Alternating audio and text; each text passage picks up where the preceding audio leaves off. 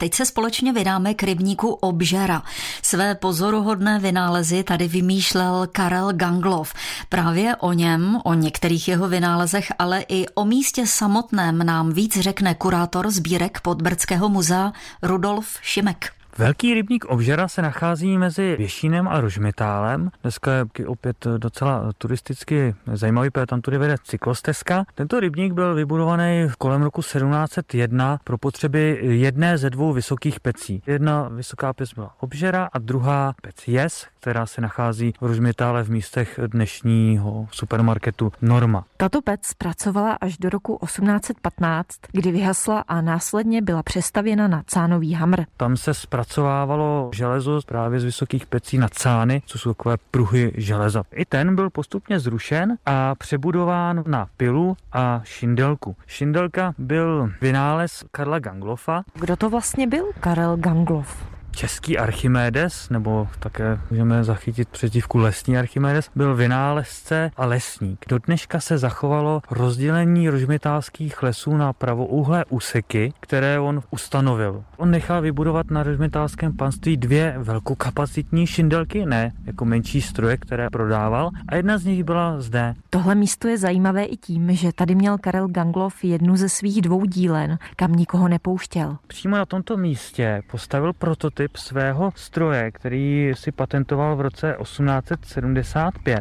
A to je stroj na výrobu sirkových dřívek. V té době to mohlo způsobit neuvěřitelnou revoluci, protože ten stroj dokázal za 10 pracovních hodin vyrobit na 11 milionů sirkových dřívek. Si představte, že do té doby se to vyrábělo malými hoblíky a tenhle stroj by vlastně dokázal svou kapacitou zahodit celý trh ve střední Evropě. Jaký byl Karel Ganglov? Žil sám nebo byl ženatý?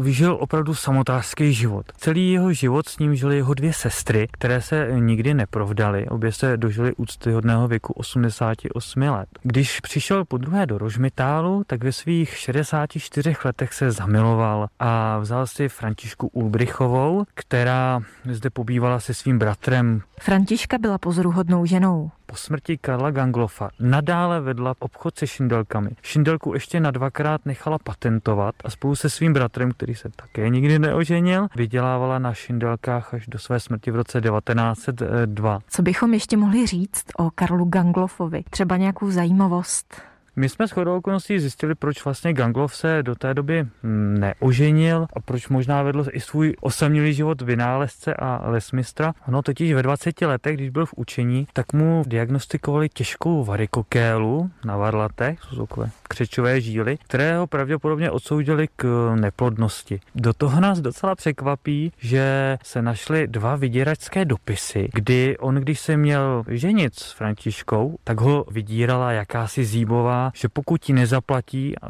teď jako docela vysokou částku, skoro 110 zlatých, že na něj řekne, že s ní měl pletky milostné. Zaplatil dvanáctinu svého ročního platu, takže na tom asi bylo něco pravdy. Zakončuje povídání Rudolf Šimek z Podbrdského muzea. Kateřina Dobrovolná, Český rozhlas. Český rozhlas Plzeň, žijeme tu s vámi.